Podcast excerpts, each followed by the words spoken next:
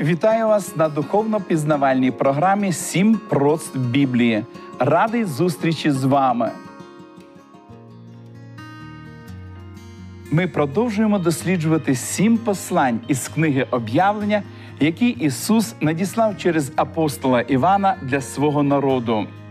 Хоча ці послання були адресовані церквам в Малій Азії, вони також символічною мовою зображують стан церкви протягом усієї християнської історії. Детально порівнюючи послання, ми виявляємо, що кожне з них складається із шести частин. Кожне послання починається зі звернення Ісуса до конкретної церкви, яку Він називає на ім'я. Після словосполучення «Оце каже той» Ісус представляє себе кожній церкві за допомогою висловів та символів, які містяться в першому розділі. Кожен вислів найкраще відповідає особливим потребам кожної церкви. Тим самим Ісус наголошує, що здатний допомогти віруючим у боротьбі і різних життєвих ситуаціях. Потім Господь дає оцінку церкві та пропонує вихід з її складного становища. У заключній частині кожного послання звучить заклик слухати слова Святого Духа та обітниця для церкви. Як ми дізналися на попередній зустрічі, досліджуючи послання до Ефеської церкви, так і вивчаючи наступні шість послань, ми побачимо, що Ісус пропонує надію і задовольняє потреби кожної церкви в кожній окремій ситуації. Так само і сьогодні Він може задовольнити і наші потреби. Багато століть тому Римська імперія володіла майже половиною відомого у той час світу, а її імператори жорстоко переслідували християн. Проте християнство здобувало все більше і більше прихильників і послідовників. Християни з'явилися навіть серед легіонерів римської армії. Дізнавшись про це, імператор наказав очистити армію від послідовників Христа. В одному легіоні для солдатів-християн придумали жорстокі випробування. На декілька днів їх вкинули до в'язниці і морили голодом. Після цього голодних і виснажених вивели на лід, роздягли і залишили замерзати. Їм сказали, що ті, хто зречеться Христа, будуть звільнені, їм повернуть одяг і добре нагодують. На березі розпалили багаття і стали смажити м'ясо, щоб дразнити апетитним запахом і далеким теплом вогню голодних і замерзаючих солдат. Сорок молодих чоловіків на замерзлому озері впали на коліна і, здійнявши руки до неба, голосно молилися: «Господи, тут сорок твоїх воїнів, борються за тебе, благаємо тебе, допоможи нам, щоб до кінця випробування нас так і залишилося сорок». І все ж один воїн не витримав випробування і пішов до багаття. Його зустріли схвальними вигуками, сміхом, одягли, нагодували і взялися переконувати інших наслідувати його приклад. Але тридцять дев'ять християн залишилися вірними своєму Господу. І тут сталася непередбачена ситуація. Із натовпу воїнів вийшов легат Вінсентус, начальник легіону. Командир був вражений стійкістю і вірністю християн. Він давно помітив, що християни – найкращі люди його війська. І тепер їхня мужність настільки вразила його, що він також увірував у Христа. Вінсентус дуже хотів врятувати від холодної і голодної смерті тридцять дев'ять своїх підлеглих, але не міг скасувати імператорського наказу. Те, що він зробив, стало свідченням вірності для багатьох поколінь. Вінсентус передав командування легіоном своєму заступнику, роздягнувся і вийшов на лід. На запитання здивованих товаришів, що залишилися на березі, «Що ти робиш?», він відповів: «Я теж вірую в Христа і готовий померти, якщо кращі воїни мого легіону змушені вмирати». З вуст замерзаючих мучеників полилася хвала і подяка Богові за почуту молитву. як вони і просили, сорок залишилися вірними до смерті. Історія свідчить, що християни активніші, коли їх переслідують за віру. Але, на жаль, коли настає сприятливий час, вони віддаляються від Бога. Смірнська церква, послання до якої ми розглянемо сьогодні, є хорошим прикладом для нас. Послання до Смірни записане у другому розділі книги «Об'явлення» з восьмого по одинадцятий вірші. «А до ангела церкви в Смірні напиши, оце каже перший і останній, що був мертвий і ожив. Я знаю діла твої, і біду, і убоство, але ти багатий, і зневагу тих, що говорять про себе, ніби юдеї вони, та ними не є, але вони зборище сатани. Не бійся того, що маєш страждати. Ось диявол вкидатиме декого з вас до в'язниць, щоби вас випробувати, і будете мати біду десять день. Будь вірний до смерти, і я тобі дам вінця життя. Хто має вухо, хай чує, що Дух промовляє церквам. Переможець не буде пошкоджений від другої смерти». Смірна була найближчим містом до Ефесу, всього шістдесят кілометрів на північ від нього. Послання до церкви у цьому місці одне з найкоротших. У перекладі з давньогрецької слово «смірна» означає «любі пахощі». Назва міста походить від слова «мира». Це дуже ароматна гірка смола, що видобувалася із певного виду дерев. Її використовували для куріння під час богослужінь та для бальзумування. З одного боку, у назві цієї церкви був символ гіркоти і страждань, а з іншого – ароматний запах, що символізував вірність цієї церкви Господу. Смірна була древнім містом Римської імперії, розташована на території Азії, на східному березі Егейського моря. Сьогодні це сучасне місто Ізмір, третє за кількістю населення на території Туреччини. Це стародавнє торгове місто було надзвичайно красивим. Греки побудували його у тисячному році до нашої ери, та в шістсотому році воно було зруйноване лідійцями. Пізніше Лісімах, один із чотирьох воєначальників Олександра Македонського, відбудував Смірно. Місто буквально воскресло із руїн. Тому тема смерті і воскресіння була дуже добре відома мешканцям цього міста. Саме ця тема проходить червоною ниткою через усе послання до церкви у Смірні. У першому столітті там жило біля двісті тисяч людей. Смірна мала статус вільного міста, була центром політичного, релігійного і культурного життя. Місто було відоме наукою і медициною, які в ньому розквітали. Смірна пишалася своїм знаменитим стадіоном, бібліотекою і найбільшим театром у тій місцевості, який вміщував двадцять тисяч чоловік. Це благополучне і красиве місто претендувало на звання «Слава Азії».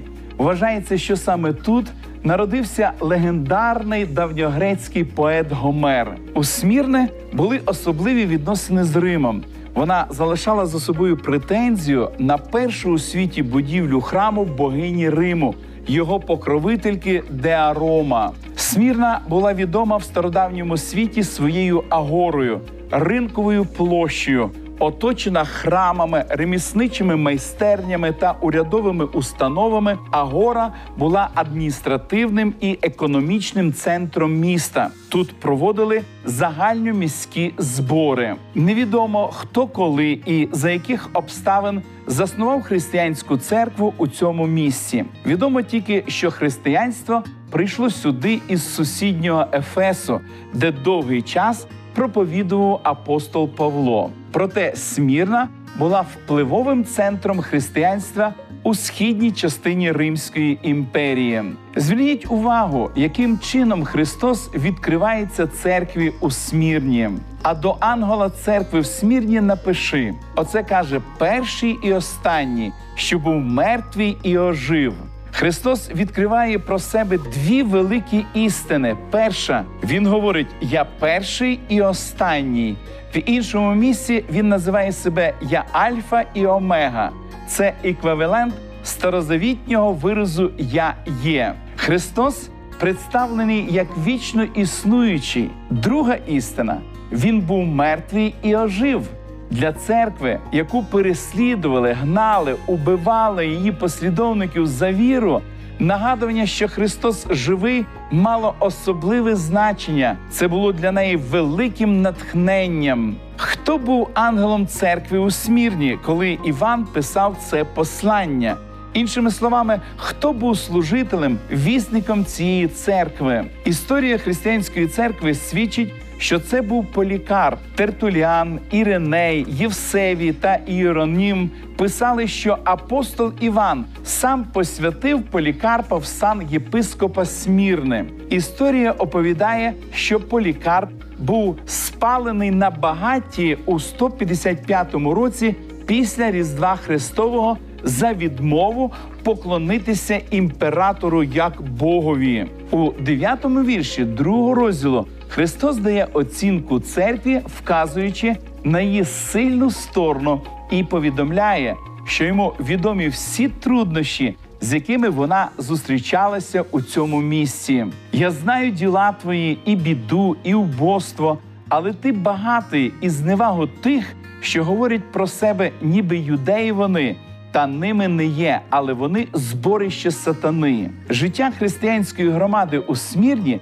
справді було відзначено великою бідою і убоством. Причиною цього нещастя були дві обставини, які ставили під загрозу існування церкви. По-перше, місто було центром поклоніння імператору, яке вже стало обов'язковим на час написання книги «Об'явлення». Один раз на рік кожен римський громадянин був зобов'язаний виконати свій релігійний обов'язок – спалити куріння на вівтарі богу Цезарю, що засвідчував відповідний документ. Відмова загрожувала смертю. Незважаючи на це, християни відмовлялися брати участь у поклонінні імператору, за що мешканці Смірни відкрито проявляли до них ворожість. Християн підозрювали у скоєнні найжахливіших злочинів.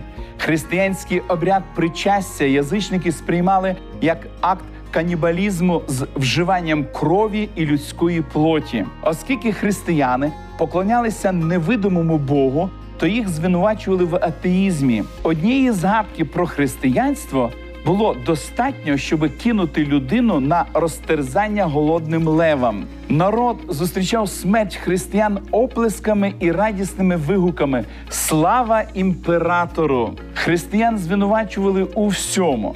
Якщо наступав голод, хвороба або інші нещастя, народ знову кричав «Вкинути християн левам!». Друга причина тяжкого життя християн – велика і впливова юдейська діаспора, яка була вкрай вороже налаштована до християн. Розлючені юдеї у ненависті і переслідуванні християн об'єднувалися із язичниками.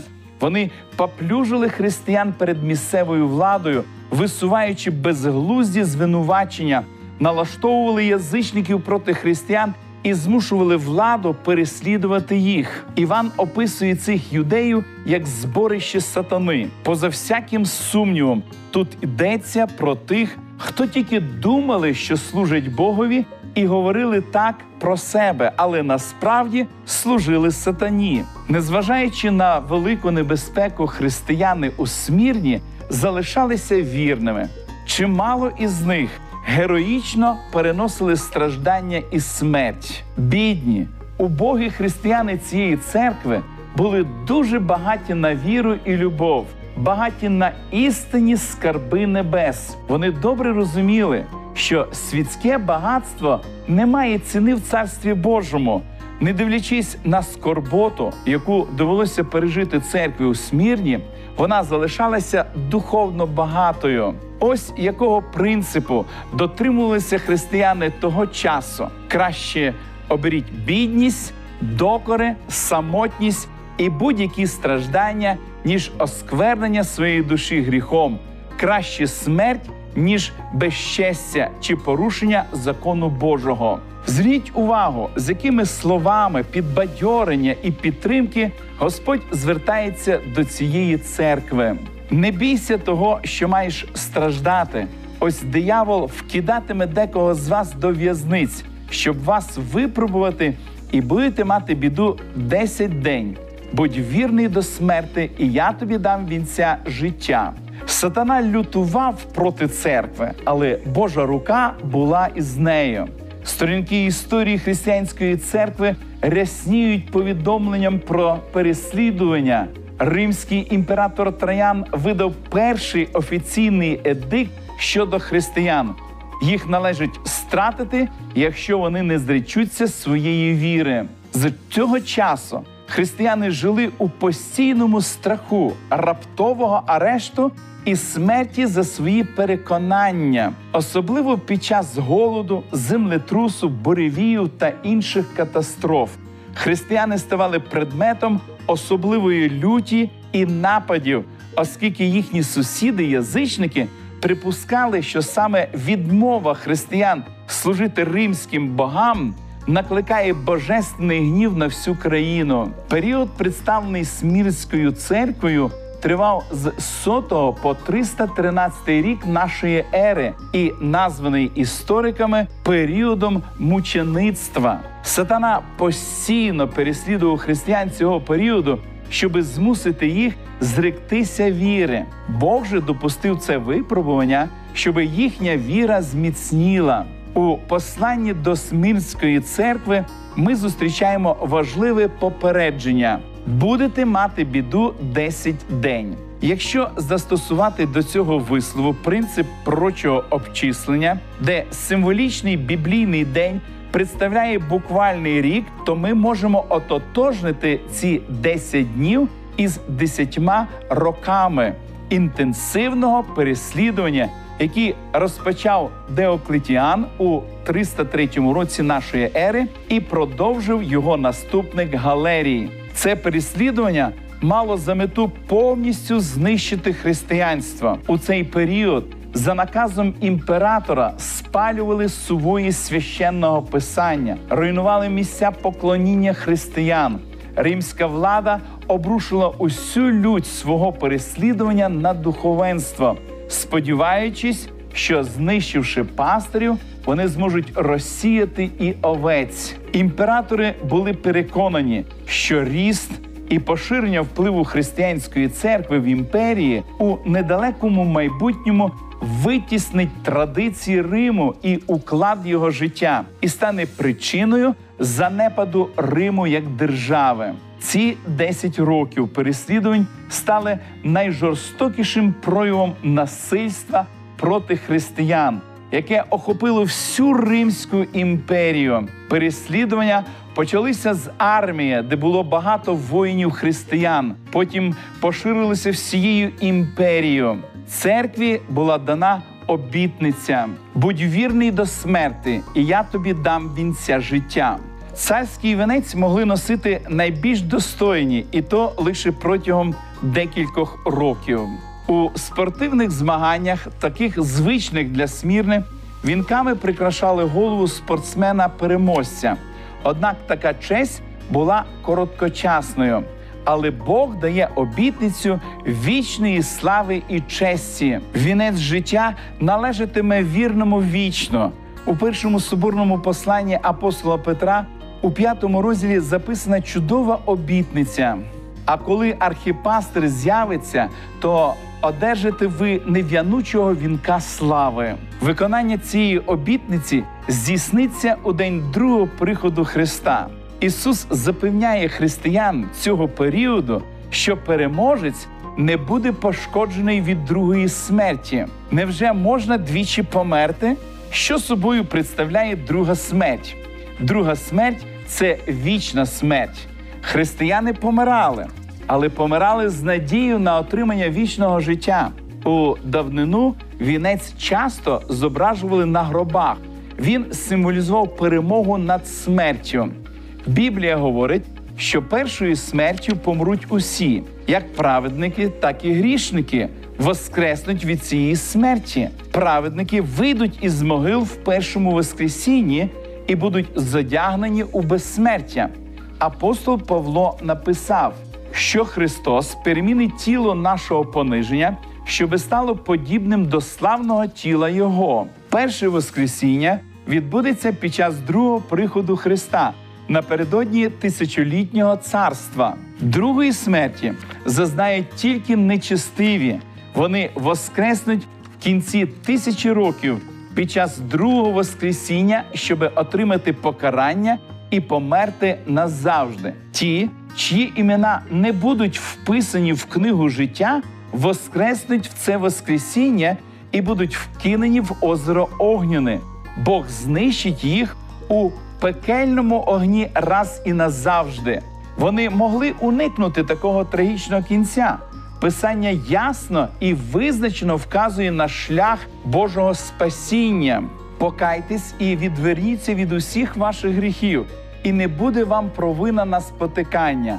Поскидайте з себе всі ваші гріхи, якими ви грішили, і створіть собі нове серце та нового духа. І нащо маєте померти? Бо не жадаю я смерти помираючого, говорить Господь Бог, але покайтесь та й живіть. Коли помирає несправедливий, його чекає друга смерть або смерть засудження. Але коли вмирає переможець у Христі, він знає, що воскресне не для суду, а для життя вічного зі своїм Богом. Господь дав обіцянку звільнити мучеників Смірни від другої смерті. Тим самим Він гарантував їм вічне життя і місце в небесних оселях згодом на оновленій землі. І ми читаємо про цю обітницю в двадцятому розділі книги «Об'явлення». «Блаженний і святий, хто має частку в першому воскресінні, над ним друга смерть не матиме влади, але вони будуть священниками Бога і Христа і царюватимуть з ним тисячу років». Ця обітниця підтримувала християн протягом цього і наступних періодів християнської церкви. Погляди християн Смірни мали бути звернені до нагороди. Пригнічення і страждання не триватимуть довго, а ті, хто залишиться вірними, будуть винагороджені.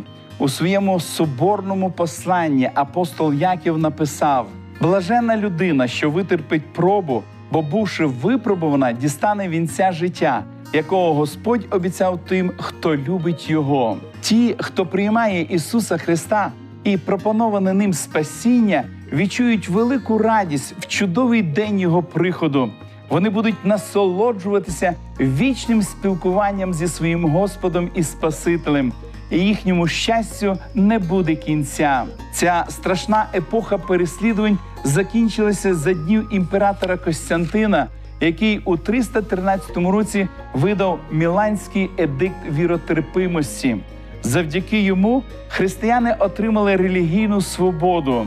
Хочу звернути вашу увагу на те, яким унікальним чином представлений Ісус Христос у другому розділі послання до євреїв.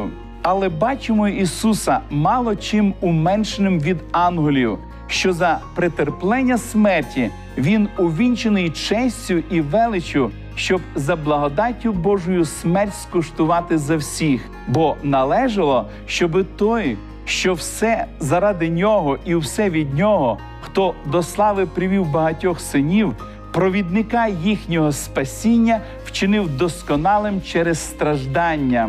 Як ви думаєте, що означає слово «провідник»? Провідник – це той, хто йде попереду і прокладає дорогу.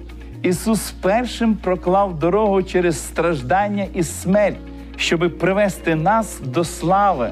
Коли Господь говорить у посланні до церкви у Смірні «Не бійся», Він ділиться своїм власним досвідом. Заради нас Ісус став людиною, заради нас Він пройшов шлях страждання, смерті і воскресіння. Ісус і сьогодні звертається до нас зі словами «Вам не варто боятися». Що б не відбувалося у вашому житті, у яких би складних обставинах ви б не опинилися, які б проблеми вам не зустрілися на життєвому шляху, пам'ятайте, Я все це пройшов і всьому здобув перемогу. У книзі християнської письменниці Еллен Вайт я прочитав надзвичайно надихаючі слова. «Ідіть вперед, виконуйте ваш особистий обов'язок, а наслідки віддайте у руки Божі». Якщо ми йтимемо вперед шляхом, яким нас веде Ісус, то побачимо Його перемогу і розділимо Його радість. Ісус для нас приклад в усьому. Шлях нашого вдосконалення проходить через страждання. Якби життя Христа було легким, тоді ми швидко б стали ледачими.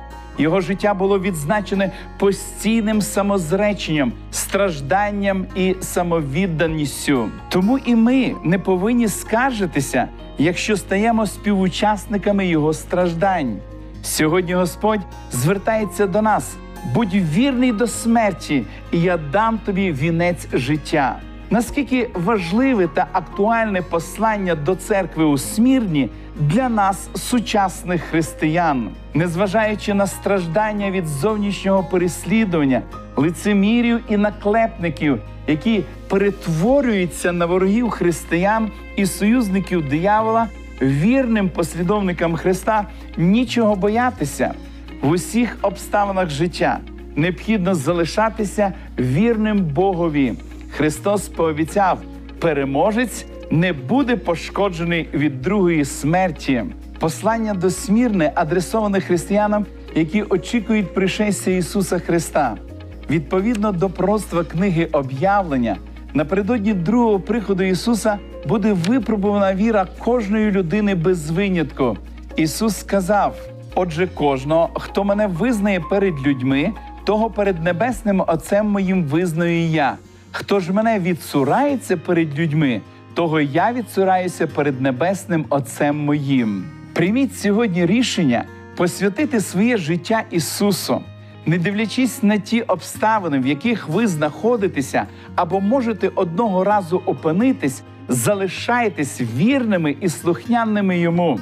Коли апостолів Христових схопили і поставили перед Синідріоном, заборонивши їм з погрозою, що вони про ім'я Ісусове не навчали, апостол Петро відповів: «Бога повинно слухатися більше, як людей».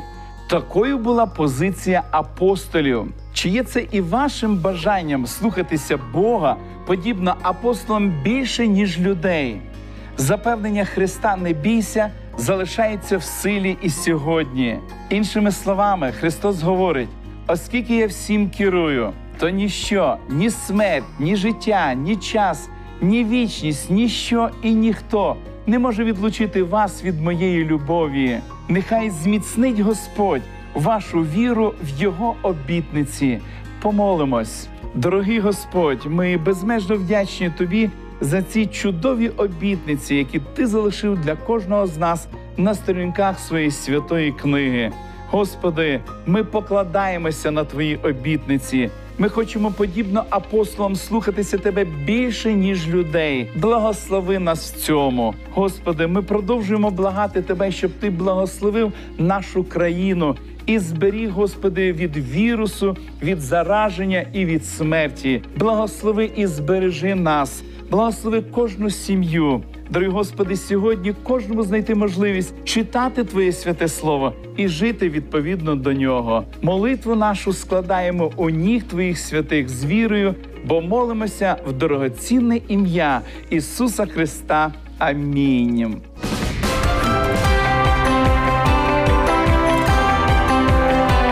Лише світло, лише добро, лише надія.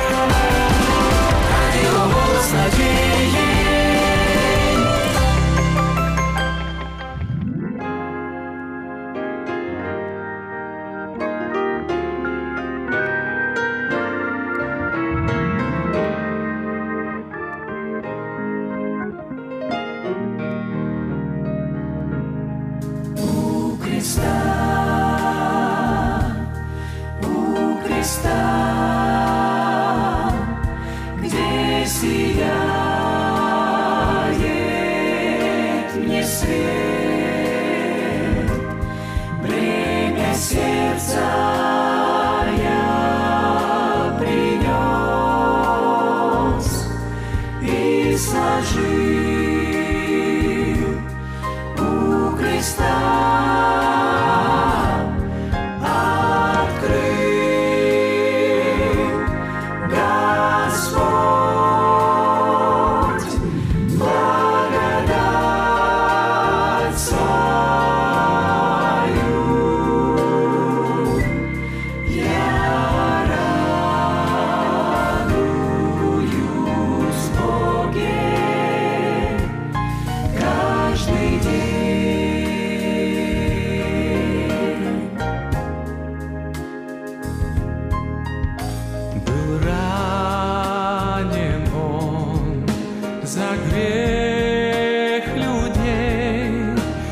древу пригвожден, какую милость и любовь спаситель нам явил. У креста, у креста.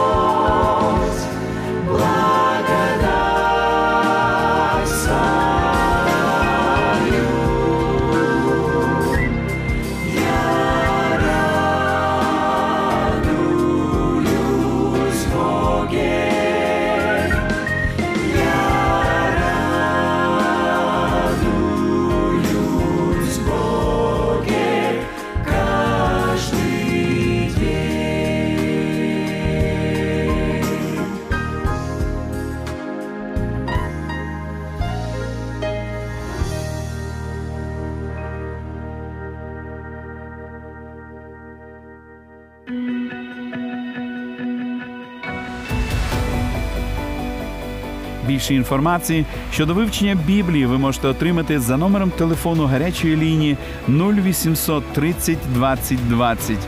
А я прощаюсь з вами до наступної зустрічі.